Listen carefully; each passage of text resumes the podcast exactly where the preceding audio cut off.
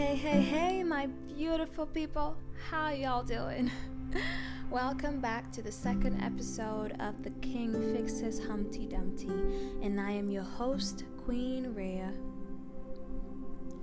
This episode is for anybody and everybody with free time or no time, filled with hope and joy or depleted, whole or broken feeling buried in or coming out of a mess because the good news is there is always a message and they all point to a king who fixes all the cracks in our fractured soul.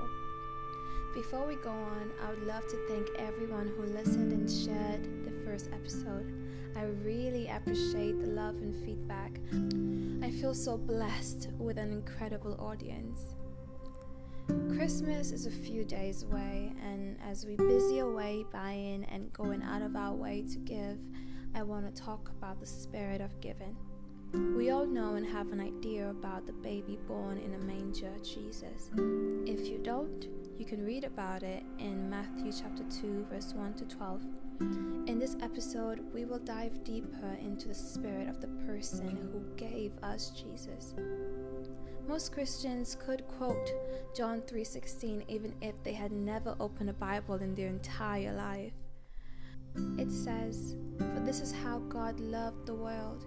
He gave his one and only son so that everyone who believes in him will not perish but have eternal life."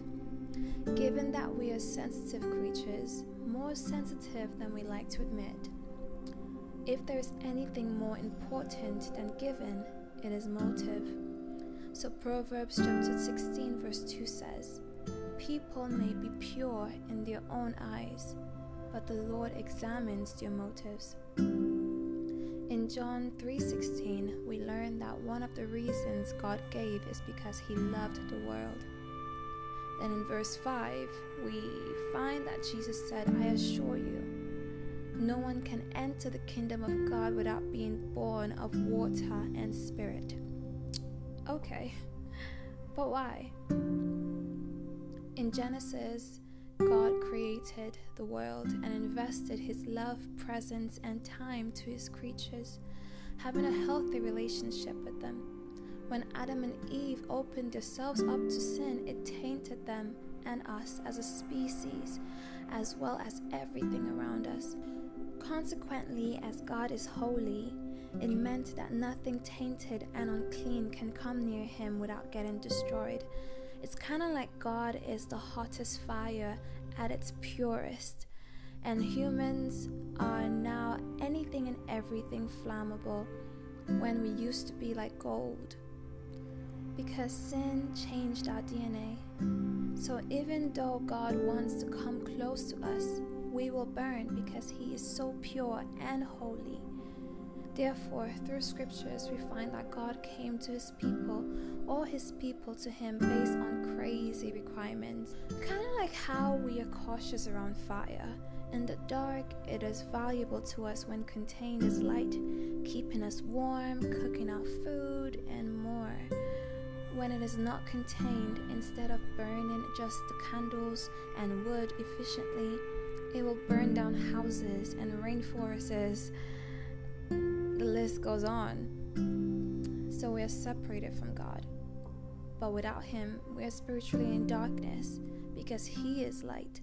We are devoid of warmth because He is fire for our souls. This is because while we are down here on earth, we will never be just good or evil. It's the effects of what happened when sin entered the world. That's why we see good people make evil decisions and evil people make good decisions. And even while we do only good, we have moments where we straight down have evil thoughts and motives, and that is enough to disqualify us.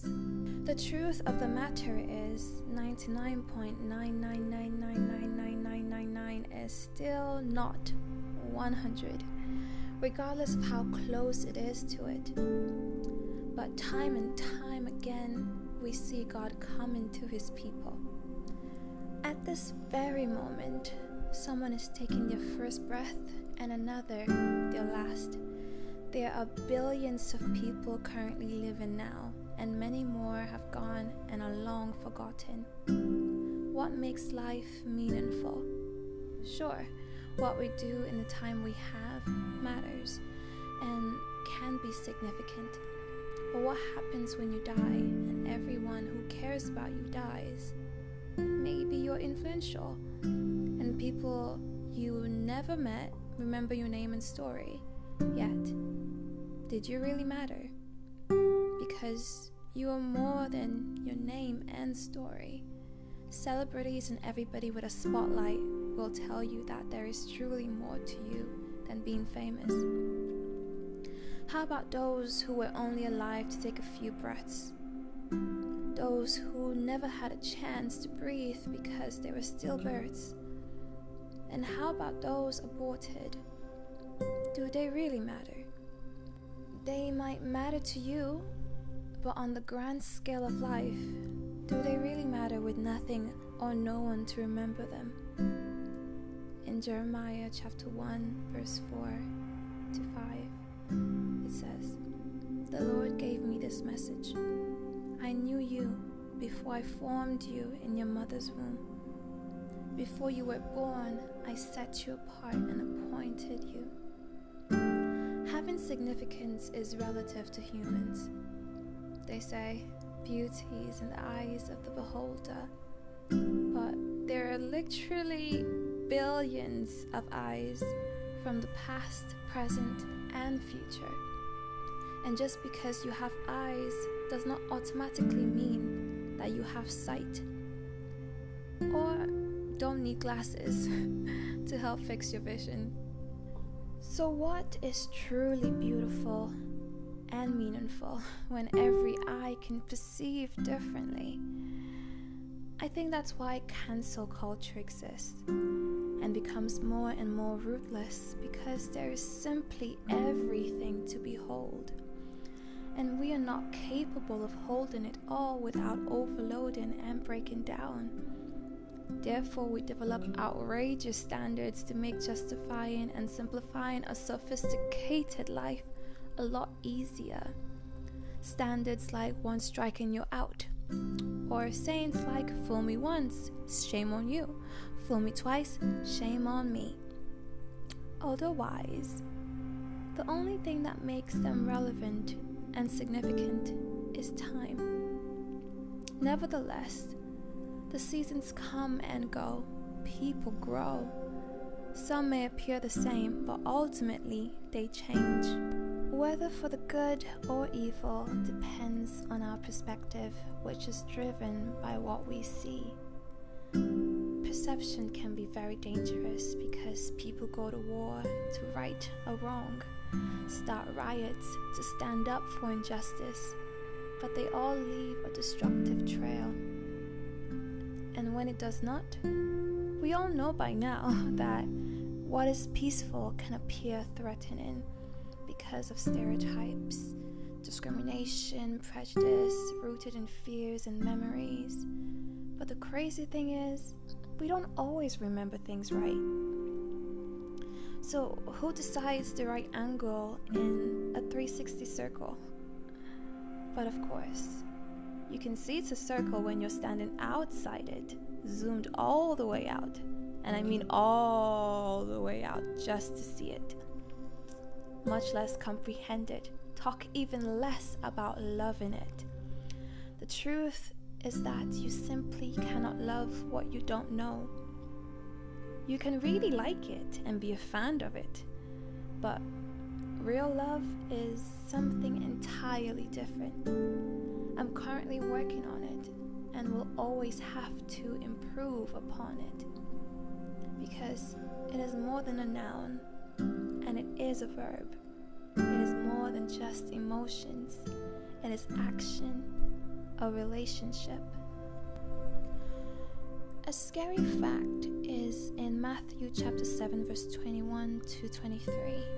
Jesus says, Not everyone who calls out to me, Lord, Lord, will enter the kingdom of heaven. Only those who actually do the will of my Father in heaven. On Judgment Day, many will say to me, Lord, Lord, we prophesied in your name and cast out demons in your name, performed many miracles in your name. But I will reply, I never knew you. Get away from me, you who break God's laws. So, what is God's laws?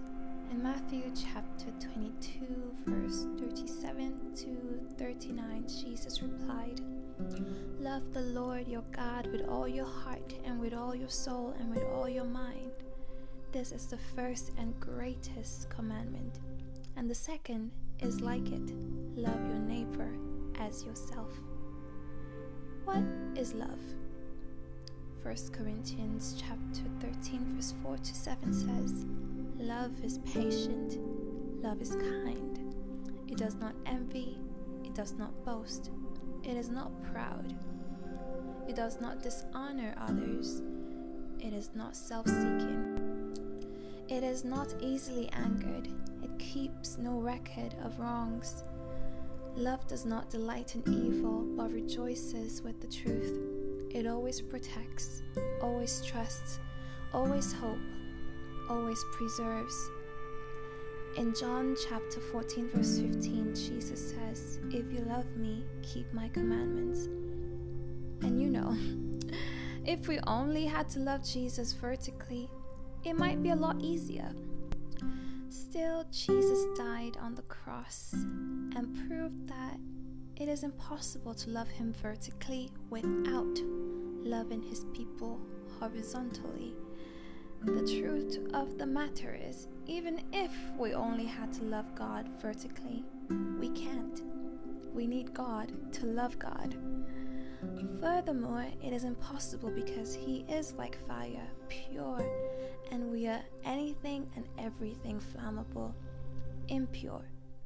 You might think that it means that God needs us to fuel His flame, but He is the kind of fire that does not need us to survive. He could do without the extra heartache that is us.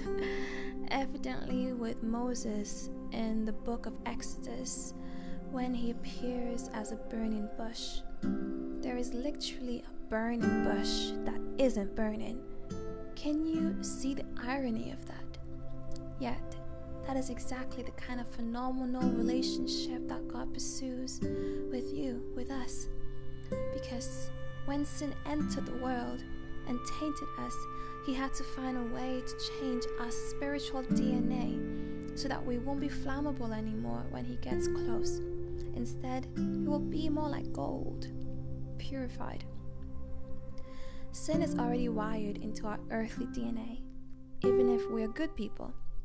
This is because the fruit that brought about sin is from the tree of good and evil. Is no such thing as big sin or small sin. It is just sin with big and small consequences. Therefore, as John chapter 3 verse 6 to 7 says, human can reproduce only human life, but the Holy Spirit gives birth to spiritual life. So don't be surprised when I say that you must be born again. I'm kind of reading scriptures backwards, but verse 4 says, What do you mean? exclaimed Nicodemus. How can an old man go back into his mother's womb and be born again? In verse 5, Jesus replied, I tell you the truth. Unless you're born again, you cannot see the kingdom of God. The kingdom of God is here and near. The one thing the dead cannot do is participate in the present or await the future. Therefore, if the kingdom of God is here and near, it makes sense that the only requirement is that you be spiritually alive.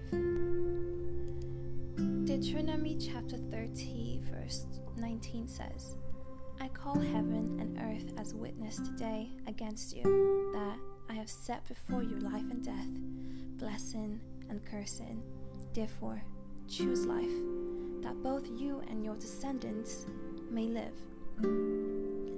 In John chapter 14, verse 6, Jesus answered, I am the way, the truth, and the life.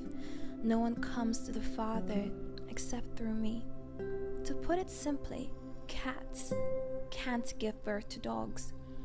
Therefore, it makes sense that God chose Mary, a virgin, and created Jesus in her. God's Word made flesh without sexual intercourse. Jesus, who is born of God's DNA, creates a spiritual race that is no longer flammable and able to contain the presence of God without being consumed by it. With all that said, if you never had the opportunity to accept Jesus into your life or keep postponing it, but you would want to do so now, I would love nothing more than to present you with his gift this Christmas. Romans chapter 10, verse 9 to 10 says, If you declare with your mouth Jesus is Lord and believe in your heart that God raised him from the dead, you will be saved. For it is with your heart that you believe and are justified, and it is with your mouth that you profess your faith and are saved. So simply say this after me Lord God, you have already proven that you love me, and through Jesus, gave me the privilege of loving you back, knowing that I might refuse you, or I am humanly incapable of perfectly loving as you do, but by your grace, mercy, and spirit, you help me love you and grow into you as the person you've always designed me to be. I receive Jesus as my Lord today. I believe he died and rose again. I am now born again and accepted into your kingdom. Thank you. In Jesus' name, amen. I always want to talk to someone in the same boat as me, anchored in God, even when the waves and winds are raging. You know He can speak peace but still, and they'll listen. And you're bold enough to ask Jesus if you can walk on water to Him, and He will answer yes. And if you deny him three times after he warned you that you would, but confidently say you wouldn't, Jesus will reinstate you three times. Every day you wake up with ideas to love, serve, and give, but you are so terrified because you don't feel anything and expect to feel something. Even though you are aware that love is not just a feeling, you are also aware that love invokes feelings. So you feel troubled that you are excited by giving, but sometimes you don't like receiving. so try to hold off accepting anything until you feel as excited to receive as much as you do when you give. An example would be um, you like giving hugs, um, sometimes too many hugs, but sometimes you hate it and you think that's unfair because you never want that to be the response of someone that you hug. So you hold off. But the more you deprive yourself of giving and receiving, the fewer chances you're giving yourself to recover. It's not like you're unaware of this realization, you're just tired of trying because it's either you're doing too much or not enough. Plus, can't seem to find the right words to explain it without sounding like a roller coaster or delusional. So you say nothing and be nothing. and sometimes you just don't have anything to say or do. And you wish people would never misunderstand the difference. So I'll remind you of this. You are important to God and others. And the greatest gift you can give in this moment is your presence. Not to everyone, but to those around you. Because unlike God, who sees and loves everyone, we are only required to love our neighbors. So fix your eyes on the things that matter today. When zooming out terrifies you, zoom in and just lay one brick today. And you'll wake up with a home worth living in tomorrow, someday. Whether it's spiritually, physically, emotionally, mentally, financially, and relationally, and by God's grace, all of the above. Remember, feelings come and go, so don't wait around for them. Merry Christmas! Thank you, thank you, thank you, thank you, thank you for listening all the way to the end. I really appreciate it. It's my gift this Christmas. And if you'd like to give more, you can share it with a friend or loved one, um, a stranger, anyone really. Um, if you were blessed, I would love to hear about it. If you gave your life to Christ, please tell me about it. I love you, and I'll see you next week. Bye. Have a Merry Christmas.